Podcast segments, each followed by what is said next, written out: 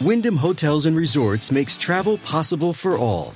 Whether it's the long haulers looking for a great cup of coffee, a roomier rest for the on a whim road trippers, or a place to make summer memories with the whole family. No matter who you are, where you're going, or why, with 24 trusted brands to choose from like La Quinta, Days Inn, and Super 8, your Wyndham is waiting. Get the lowest price at wyndhamhotels.com. Restrictions apply. Visit website for more details. It's Thursday, February 6th, and this is Mary Mooney with a news update from the Oregonian, Oregon Live. An Intel technician from Forest Grove and his wife are among the 3,700 people quarantined aboard a cruise ship just south of Tokyo. They'd taken a 15 day cruise to Japan, Hong Kong, Taiwan, and Vietnam. Then came word about the coronavirus. Now the ship's under a two week quarantine, and so far at least 10 people aboard have tested positive for the new virus.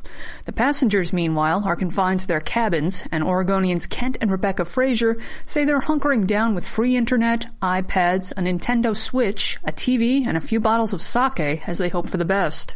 Worldwide, more than 24,000 people have been infected with the virus, and nearly 500 of them are dead. At least 12 cases have been confirmed in the U.S. so far. Jeremy Christian's murder trial for 2017's fatal stabbings aboard a MAX train continued Wednesday with testimony from a Portland homicide detective. Detective Michelle Michaels testified that while police held Christian in custody hours after the attack, he was enraged. He fumed over the men he had stabbed aboard the train and blamed them for the fatal encounter, telling police, I hope they died. Christian laughed and shook his head in apparent disagreement as Michaels testified, just as he had done during the testimony of other witnesses. And at one point he blurted out, she's lying.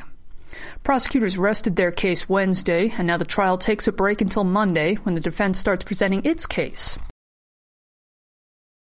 State auditors say that the barriers caseworkers encounter when trying to navigate the massive database that tracks millions of interactions among Oregonians and the state child welfare system pose risks to child safety.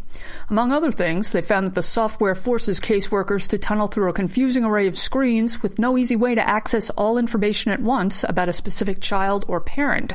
When auditors tested the system by searching for a person with a common name, they had to click through 42 different screens to confirm whether whether or not that person had been identified as an abuser. The 30 page audit recommends DHS update training, prioritize fixes to match what workers need most, institute a comprehensive plan to ensure quality data, and hire a project manager to oversee the system's improvement so it complies with new federal laws.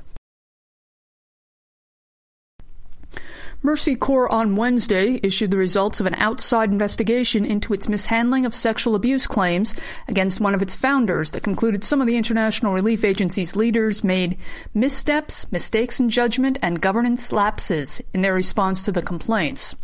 Mercy Corps' board of directors ordered the inquiry last fall after the Oregonian Oregon Live published the findings of a 10 month investigation that showed executives had allowed co founder Ellsworth Culver to remain in a top position, even after his daughter went to them in the early 1990s with credible sexual abuse allegations against her father. The consulting firm that did the investigation recommended that Mercy Corps hire a chief ethics officer, strengthen its safeguarding policies, create a culture and ethics subcommittee of the board, diversify the board itself, and own the past by investigating whether Culver abused others.